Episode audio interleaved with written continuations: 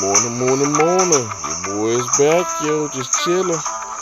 Hey, I don't know who God calling me out to call, yo. I feel this in my spirit, yo. It's somebody he want me to talk to, yo. You know, every day I do messages out here, but this message out here for a special person. I don't know who he is.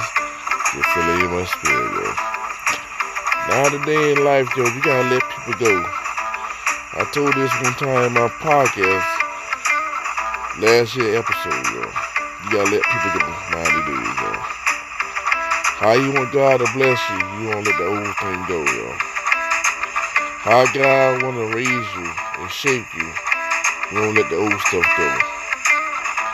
I mean, in life, yo, you want your blessing, you gotta let that old stuff go.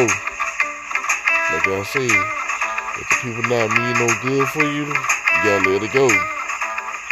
I mean, in life, yo, you can't have nobody like the enemy in your, your face and trick you, try to steal your blessing. But sometimes in life, yo, you gotta let stuff go. Don't mean you no good. I mean, this ain't, this might be a generation curse or your kindness.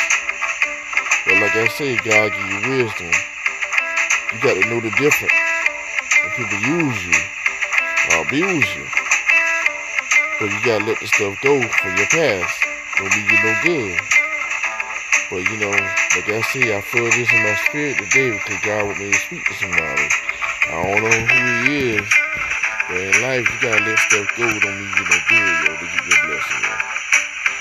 So for who this is out here, like I say, peace up and bless to you. Let the old baggage go so you can receive your blessing from God, yo. And keep on letting God shine your light in you. And keep on being blessed. So, listen to the message. Take heed. But let the old stuff go. For God bless you. Alright?